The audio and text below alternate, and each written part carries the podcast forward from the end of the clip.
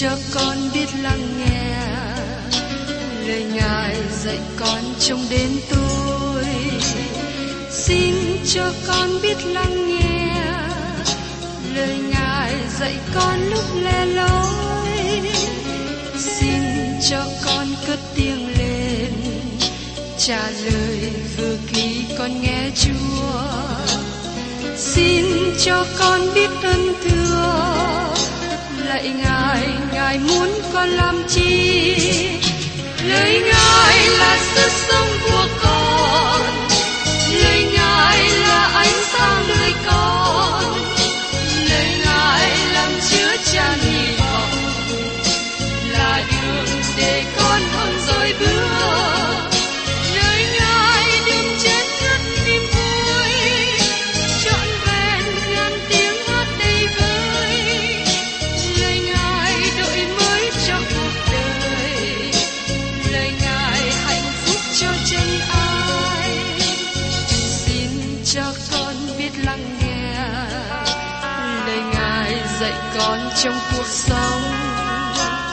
Xin cho con biết lắng nghe lời Ngài từng theo bước đời con. Xin cho con biết sẵn sàng chờ đợi và vẫn nghe theo Chúa. Xin cho con biết sẵn sàng thực hành lời Chúa đã truyền ban. Hân hoan chào mừng quý vị đến nghe chương trình Tìm Hiểu Thánh Kinh. Đây là một chương trình học Kinh Thánh liên tục và hệ thống trong thời gian năm năm. Chúng ta sẽ lần lượt khảo sát từ Sáng Thế Ký cho đến Khải Huyền. Mục sư tiến sĩ Mạc Kỳ là người được Chúa dùng để sáng lập và thực hiện chương trình này. Ông tin rằng lời của Đức Chúa Trời có khả năng đáp ứng mọi nhu cầu cho tất cả mọi người trên thế giới, không phân biệt chủng tộc, văn hóa, trình độ tuổi tác hay phái tính. Ước mong quý vị theo dõi liên tục và giới thiệu cho thân nhân, bạn hữu cùng đón nghe. Kính chào quý vị và các bạn. Hôm nay chúng ta tiếp tục chương trình Tìm Hiểu Thánh Kinh trong sách Ê-xê-chi-ên. Chúng ta tiếp tục phân đoạn nói về lời tiên tri sau cùng liên hệ đến sự toán phạt trên quốc gia Israel trong đoạn hai mươi đến đoạn hai mươi bốn. Trong phần đầu, sứ điệp của Ê-xê-chi-ên đến trực tiếp cho hai nhóm người đã bị lưu đày. Họ là những người tin rằng Đức Chúa Trời sẽ không hề tiêu hủy đền thờ Jerusalem, vì đó là nơi thánh của Ngài và sự vinh hiển của Ngài ở đó. Họ tin rằng Đức Chúa Trời không cho phép Nebuchadnezzar đụng đến thành thánh. Các tiên tri giả này thúc giục những người đã bị lưu đày tiếp tục trong sự không tin. Điều này làm cho họ không cần phải ăn năn quay về với Đức Chúa Trời, cũng như không cần phải từ bỏ việc thờ lại hình tượng, từ bỏ đường lối gian ác. Ngày nay, trong thời của chúng ta cũng có nhiều điều gian dối thường xảy ra, mà tôi nghĩ rằng chúng ta rất cẩn thận về nó. Có rất nhiều người được tán tụng ngay cả trước khi họ chết, và nhất là vào buổi lễ an táng của họ, cho rằng họ là những người thông thờ kính Chúa, nói phạm thượng, nhưng người cử hành lễ an táng cố gắng đẩy họ vào trong thiên đàng với những lời tán tụng tốt đẹp. Trừ khi chúng ta có được ý nghĩ của Đức Chúa Trời về vấn đề này, chúng ta cần phải rất cẩn thận về những lời nói về họ. Nếu không, những người không tin kính Chúa có thể đo lường mức độ tốt đẹp của họ bởi các lời ngợi khen của người khác. Điều đó đẩy họ đến việc không cần Chúa cụ thể. Ngày nay, nó là một thảm trạng khi sứ điệp tin lành thường được giảng ra cho các thánh đồ, nhưng lại không được giảng ra cho người được cứu trong thế gian.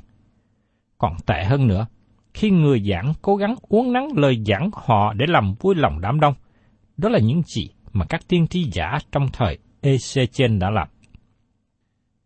Ê-xê-chi-ên đặt một lằn ranh cho những lời tiên tri sau cùng này.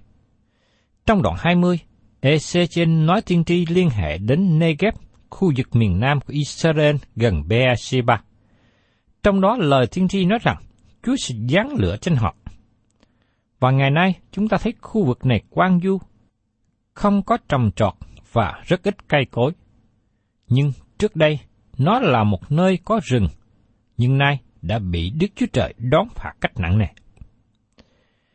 Trong đoạn hai mươi mốt, có lời tiên tri rất nổi bật nói rằng sẽ không có người nào tiếp tục ngồi trên ngôi David cho đến khi Chúa Giê-xu đến. Đó là những gì thiên sứ nói với cô Mary. Con trai ấy sẽ nên tôn trọng, được xưng là đấng rất cao, và Chúa là Đức Chúa Trời sẽ ban cho Ngài ngôi David tổ phụ Ngài. Trong sách Luca đoạn một câu ba mươi hai. Các bạn thấy rằng, vào ngày lễ Giáng sinh, lời tiên tri của Ê-xê-chi-ên giúp chúng ta hiểu được nhiều hơn. Và đây là bối cảnh của lời tiên tri mà chúng ta cần ngày hôm nay. Trước nhất, chúng ta cùng tìm hiểu trong Ê-xê-chi-ên đoạn hai mươi hai, nói đến tội lỗi của thành Giê-ru-sa-lem. Mời quý vị xem trong Ê-xê-chi-ên đoạn hai mươi hai, câu một đến câu ba. Có lời Đức Giê-hô-va phán cùng ta rằng, hỡi con người, có phải ngươi sẽ đoán xét, có phải ngươi sẽ đoán xét thành quyết này chăng? Thì hãy làm cho nó biết mọi sự gớm ghiếc của nó. Hãy nói cùng nó rằng, Chúa Giê-hô-va phán như vậy, một thành đổ máu ở giữa nó, hầu cho kỳ nó đến, và làm ra thần tượng nghịch cùng mình để làm ô uế mình. Thành quyết là tên mà Ê-xê-chi-ên gọi Jerusalem. Tiên tri Ê-sai cũng có một lời tương tự như vậy, trong Ê-sai đoạn một có hai mươi mốt. Ôi thành trung nghĩa đã hóa ra kỹ nữ, nó vốn đầy sự chánh trực và sự công bình ở trong đó, mà bây giờ đầy những kẻ giết người. Chúa Giê-xu cũng khóc về thành Jerusalem và nói rằng, hỡi Jerusalem, Jerusalem, ngươi giết các tiên tri và quăng đá các đấng chịu sai đến cùng ngươi, bao phen ta muốn nhóm họp con cái ngươi như gà mái và ấp con mình dưới cánh mà các ngươi chẳng muốn. Trong Luca đoạn mười ba câu ba mươi bốn. Cho rằng người Do Thái không trực tiếp giết Chúa Giê-xu, nhưng họ giao nộp Ngài cho người La Mã thực hiện công tác xử án Ngài. Chấp sự Ê-tiên cũng nói với đám đông Do Thái như sau: hả có đấng tiên tri nào mà tổ phụ các ngươi chẳng bắt bớ ư? Họ cũng đã giết những người nói tiên tri về sự đến của đấng công bình, và hiện bây giờ chính các ngươi lại đã nộp và giết đấng đó. Trong Công vụ đoạn bảy câu năm mươi hai. Khi kết án Chúa Giê-xu, đám đông đã hô lớn tiếng, nói lớn tiếng với quan tổng đốc Phi-lát: xin quyết người đổ lại trên chúng tôi và con trai chúng tôi. Trong Ma-thi-ơ đoạn hai mươi bảy câu hai mươi lăm. Những người lãnh đạo Israel rơi vào sự bội đạo và tội lỗi, và chúng ta xem phần cuối của đoạn này liệt kê tội lỗi của họ như sau. Trong Ê-xê-chi-ên đoạn hai mươi hai câu hai mươi lăm. Những tiên tri của các ngươi đã lập mưu giữa nó, như sư tử đang rầm cắn xé mồi của nó. Chúng nó nuốt các linh hồn, cướp lấy của cải và những vật quý, làm cho kẻ quá bụa thêm nhiều ra giữa thành.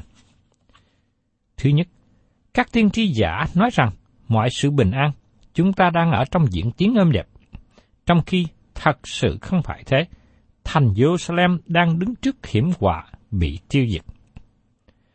Và tiếp đến, trong Ê-xê-chi-ên đoạn hai mươi hai câu hai mươi sáu. Các thầy tế lễ, nó phạm luật pháp ta và làm dơ vật thánh ta, chẳng phân biệt cái gì là thánh, cái gì là tục, chẳng khiến người ta phân biệt cái gì là ô uế, cái gì là tinh sạch, nhắm mắt chẳng xem các ngày sa bát ta, và ta bị nói phạm giữa chúng nó. Thứ nhì, các thầy tế lễ vi phạm luật pháp của Đức Chúa Trời, trong khi lẽ ra họ phải tuân giữ luật pháp ấy một cách tốt đẹp và dạy người khác tuân giữ theo nữa. Và tiếp đến trong Ê-xê-chi-ên đoạn hai mươi hai câu hai mươi bảy, các quan trưởng ở giữa nó giống như muôn sói xé mồi, chỉ lo làm đổ máu, làm mất linh hồn để được lợi bất nghĩa. Các quan trưởng này giống như muôn sói đang chụp lấy mồi, chỉ lo cho bản thân, giống như Phao-lô cảnh giác hội thánh về chó sói mặc áo chiên. Vì thế chúng ta cần phải cẩn thận và đề phòng. Ở trong sách Công vụ đoạn hai mươi câu hai mươi chín. Thành Jerusalem được gọi là thành quyết bởi vì các tiên tri, các quan trưởng và các thầy tế lễ làm nhiều điều tội lỗi và chống nghịch với Đức Chúa Trời. Và tiếp đến chúng ta cùng xem trong Ê-xê-chi-ên đoạn hai mươi hai câu hai mươi tám đến ba mươi mốt. Các tiên tri nó dùng bùn không pha rơm trét cho chúng nó, thấy sự hiện thấy giả dối và bói khoa sự dối cho chúng nó mà rằng, Chúa Giê-hô-va phán như vậy. Song Đức Giê-hô-va chưa hề phán, dân trong đất làm sự bạo ngược, phạm sự trộm cướp, quấy rối kẻ nghèo nàn thiếu thốn và ức hiếp người trú ngụ cách trái phép. Ta sẽ tìm một người trong dòng chúng nó, đặng xây lại tương thanh, vì đất mà chúng nó sẽ nứt nẻ trước mặt ta, hầu cho ta không hủy diệt nó, song ta chẳng tìm được một ai. Vậy nên ta đổ cơn thịnh nộ trên chúng nó, và lấy lửa giận của ta đốt chúng nó. Ta sẽ làm cho đường nối chúng nó trở lại đổ trên đầu chúng nó. Chúa Giê-hô-va phán vậy. Không một người nào trong xứ đó đứng giữa để nối lại mối giao thông với Đức Chúa Trời. Nhưng tạ ơn Đức Chúa Trời, trong thời của chúng ta hiện nay có một đấng ở giữa tội lỗi của tôi và Đức Chúa Trời thánh khiết. Đấng ấy là Chúa Giêsu Christ, và Đức Chúa Trời thấy những người ở trong Ngài. Tạ ơn Chúa Giêsu là đấng trung bảo để nối kết sự giao thông của chúng ta lại với Đức Chúa Trời. Kế tiếp, trong Ê-xê-chi-ên đoạn hai mươi ba, nói cho chúng ta biết về ẩn dụ của hai chị em. Đây là một ẩn dụ rất lạ. Đây là một ẩn dụ về hai chị em, một người có tên là Oholah và người kia có tên là Oholibah. Tôi nghĩ rằng khi Ê-xê-chi-ên nói ẩn dụ này với dân chúng, họ cười ông ta và nói rằng, ở đâu mà có một ẩn dụ lạ như thế? Mời quý vị cùng xem trong Ê-xê-chi-ên đoạn hai mươi ba, câu một đến câu ba. Lại có lời Đức Giê-hô-va phán cùng ta rằng, hỡi con người, có hai người đàn bà là con gái của một mẹ. Chúng nó hành dâm trong Ai-cập, chúng nó hành dâm từ khi còn trẻ. Tại đó víu chúng nó bị bóp, tại đó chúng nó mất nhũ hoa con gái. Ê-xê-chi-ên không tự ý lập lên câu chuyện này. Đức Chúa Trời ban cho ông sứ điệp trong câu chuyện này. Hai chị em này là những người xấu nết, từ khi còn trẻ đã mất trinh tiết và trở nên kỵ nữ. Ê-xê-chi-ên đang muốn nói điều gì ở đây? Mời quý vị cùng xem tiếp trong Ê-xê-chi-ên đoạn hai mươi ba, câu bốn.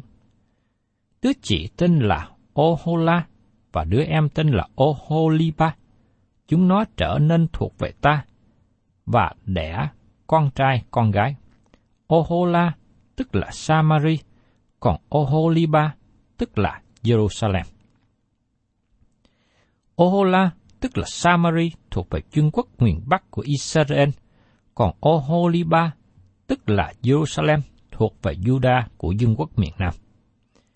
Ý nghĩa của Oholibah đề cập đến Jerusalem và Judah là liều của tôi ở trong.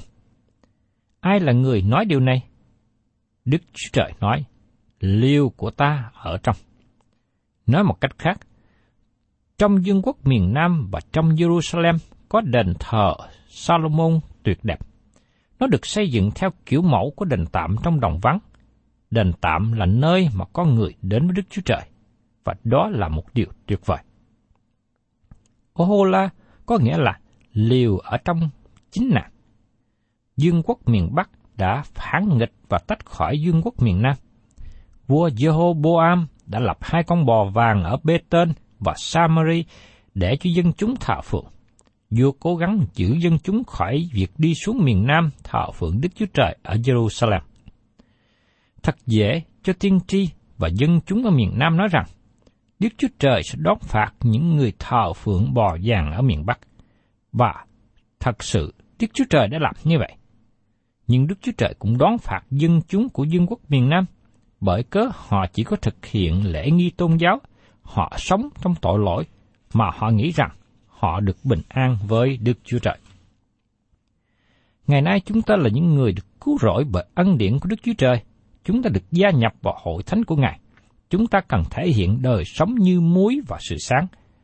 Mỗi người cần thể hiện sức sống của Chúa trong đời sống của mình. Chúng ta không được chỉ sống với hình thức và lễ nghi. Ê-xê-chi-ên cố gắng tạo sự chú ý của dân chúng khi nói câu chuyện của hai chị em Oholah và Oholibah. Bởi vì Ê-xê-chi-ên đang đối diện với dân chúng cứng lòng, cho nên ông nói với họ qua ẩn dụ để làm cho họ chú ý lắng nghe.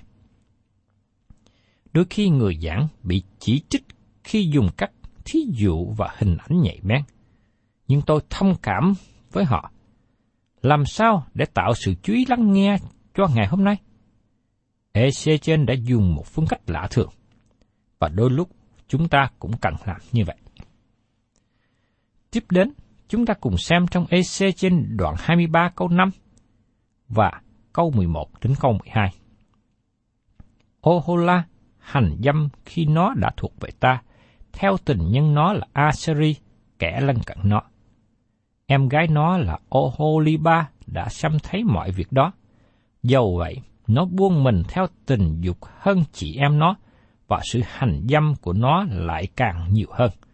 Nó phải lòng những người A-si-ri, tổng đốc và quan cai trị, tức là kẻ lân cận nó, ăn mặc sang trọng, hay cởi ngựa, thải điệu là trai tráng đẹp đẽ. Điều này liên hệ đến việc làm của vua A-cha của vương quốc miền Bắc, như được ký thuật trong sách Các Vua thứ nhì, đoạn mười sáu, câu mười đến câu mười tám, về việc vua này lập một bàn thờ theo kiểu mẫu của những người ở Đa Mách để áp dụng và thờ phượng cho những người tại xứ Sa-ma-ri, hay nói khác hơn là cho dân Y-sơ-ra-ên. A-cha bèn đi đến Đa Mách đặng đót Tiết-la-phi-lê-xe vua A-si-ri. A-cha thấy một bàn thờ ở tại Đa Mách, bèn gửi kiểu mẫu và hình bàn thờ ấy tùy theo cách chế tạo của nó cho thầy tế lễ Uri. Thầy tế lễ Uri chế một bàn thờ theo kiểu mẫu mà vua A-cha từ Đa Mách đã gửi đến. Thầy tế lễ Uri chế xong bàn thờ ấy trước khi vua trở về.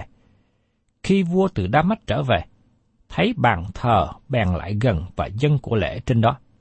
Người xông trên bàn thờ của lễ thiêu và của lễ chay mình, đổ ra lễ quán và quyết về của lễ thù ăn tại đó.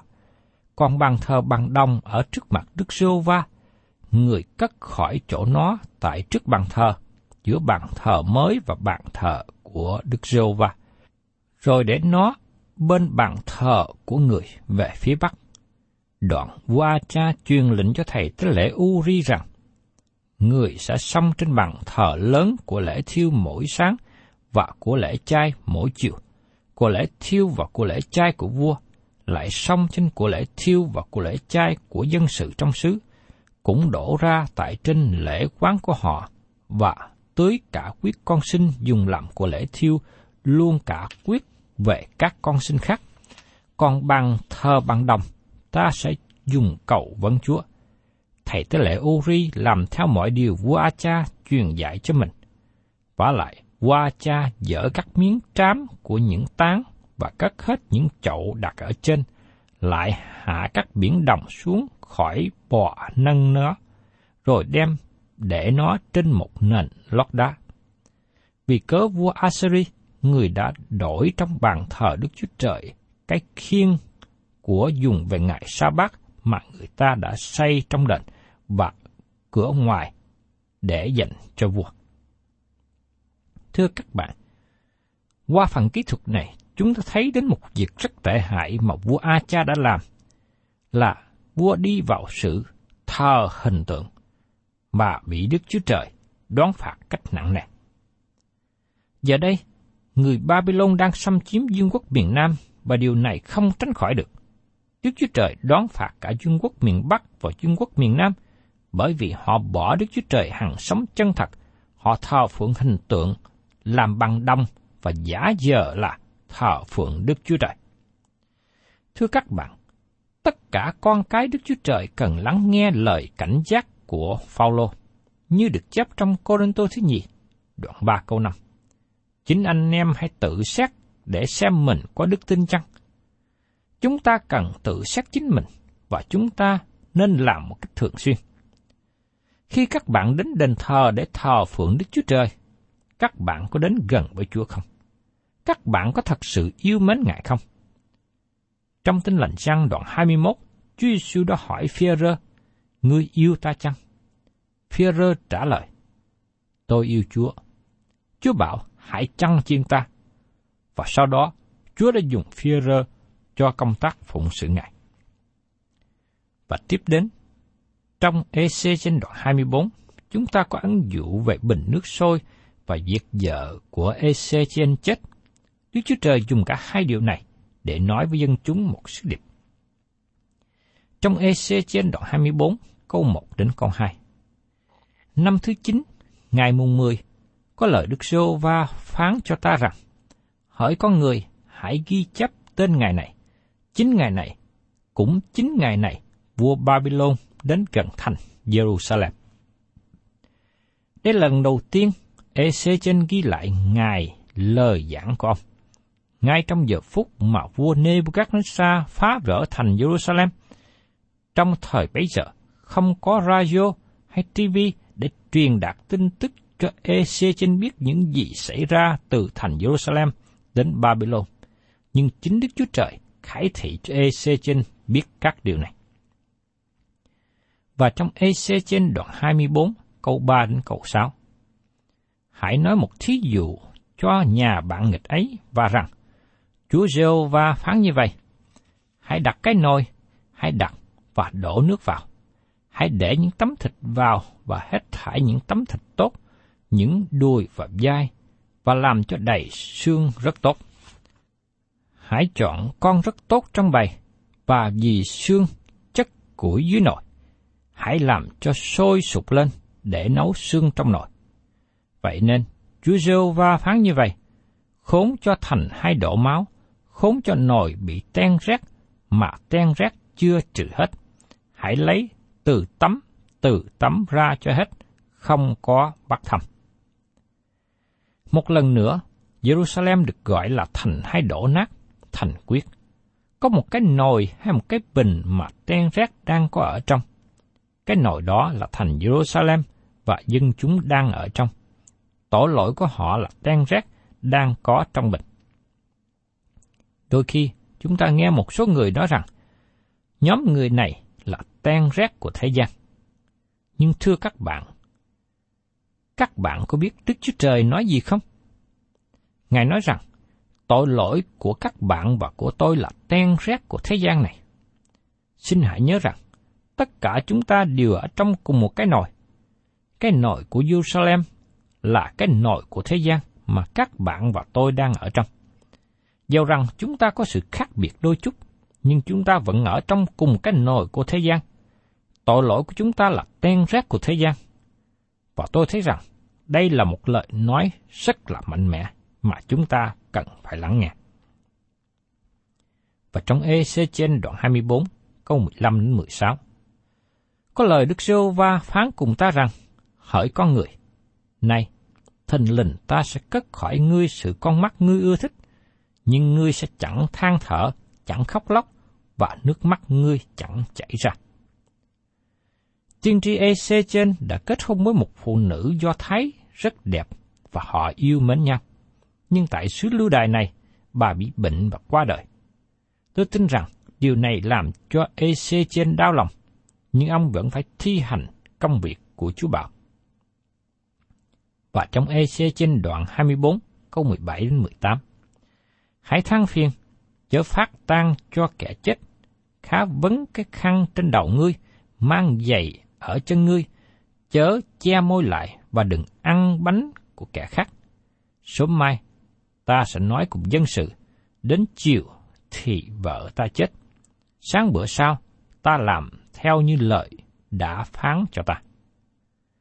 Đức Chúa Trời bảo Ê-xê-chi-ên chớ có hành động như người mang khăn tang, và dân chúng không hiểu được điều này. Dân chúng đến cùng ông và hỏi rằng, chở ông qua đời, nhưng sao ông không than khóc gì cả? Ông là người như thế nào? Tất cả những gì mà Ê-xê-chi-ên đang làm là để cố gắng truyền sứ điệp đối với dân chúng. Và câu hai mươi bốn là câu căn bản cho cả sách. Ê-xê-chi-ên sẽ là một dấu hiệu cho các ngươi. Phàm sự nó đã làm, thì các ngươi cũng sẽ làm. Khi mọi sự đó xảy đến, các ngươi sẽ biết, ta là Đức Giê-hô-va. Trong giờ phút, thành Jerusalem bị thiêu hủy, và sau đó có tin truyền đến cho những người bị lưu đày biết. Trong Ê-xê-chi-ên đoạn ba mươi ba câu hai mươi mốt nói rằng, năm thứ mười hai, sau khi chúng ta bị bắt làm phu tù, ngày mùng năm tháng mười, một người đã trốn khỏi Jerusalem đến nói cùng ta rằng, thành hãm rồi, tức là thành bị sụp đổ. Có số người chạy thoát và báo tin rằng, các tiên tri giả nói sai, thành Jerusalem bị đốt cháy, đền thờ bị san bằng, thành phố chỉ còn lại là đống tro tàn, đổ nát. Ê-xê-chi-ên hành động cách phải lẽ khi không than khóc. Lý do này được tìm thấy trong câu hai mươi bảy. Trong ngày đó, miệng ngươi sẽ mở ra cùng một lúc với miệng kẻ trốn. Ngươi sẽ nói, và không bị cấm nữa. Ngươi sẽ làm một dấu hiệu cho chúng nó, và chúng nó sẽ biết ta là Đức Giê-hô-va. Chúng nó sẽ biết ta là Đức Giê-hô-va. Jerusalem là thành phố của Đức Chúa Trời, và đền thờ là nhà của Ngài. Nơi đây làm chứng về Đức Chúa Trời cho thế gian. Và khi dân chúng Israel không thực hiện điều đó, Ngài tiêu hủy thành phố này, và những người còn sống sót bị đẩy ra xứ lưu đày. Vì thế, không hữu ích chi mà than khóc. Đức Chúa Trời cho phép điều đó xảy ra. Chúa Giêsu nói với bảy hội thánh trong sách Khải Huyền rằng, các ngươi phải trở thành nhân chứng của Chúa cho thế gian, nếu không, Chúa sẽ cất chân đèn khỏi ngươi. Và sau này các bạn thấy rằng, bảy chân đèn của các hội thánh này đã bị cất đi. Không một hội thánh nào trong số bảy hội thánh này còn lại đến ngày hôm nay. Điều đó có một sứ điệp cho chúng ta. Nếu các bạn là cơ đốc nhân mà không đứng về phía Đức Chúa Trời hôm nay, Ngài sẽ cất chân đèn của các bạn, và sau đó sẽ không còn sự sáng nữa. Đây là sứ điệp rất mạnh mẽ. Đây không phải là lời êm tai mà chúng ta thường nghe. Đây là tiên tri Ê-xê-chi-ên, một người nói cho Đức Chúa Trời. Ông đã nhắc lại nhiều lần, có lời của Đức Giê-hô-va phán cùng ta như vậy. Nếu các bạn muốn tranh luận với sứ điệp của ông, xin các bạn hãy nói với Chúa. Xin nhớ rằng, Đức Chúa Trời đúng, và chúng ta là người làm sai. Thân chào tạm biệt quý vị, và xin hẹn tái ngộ cùng quý vị trong chương trình Tìm Hiểu Thánh Kinh kỳ sau.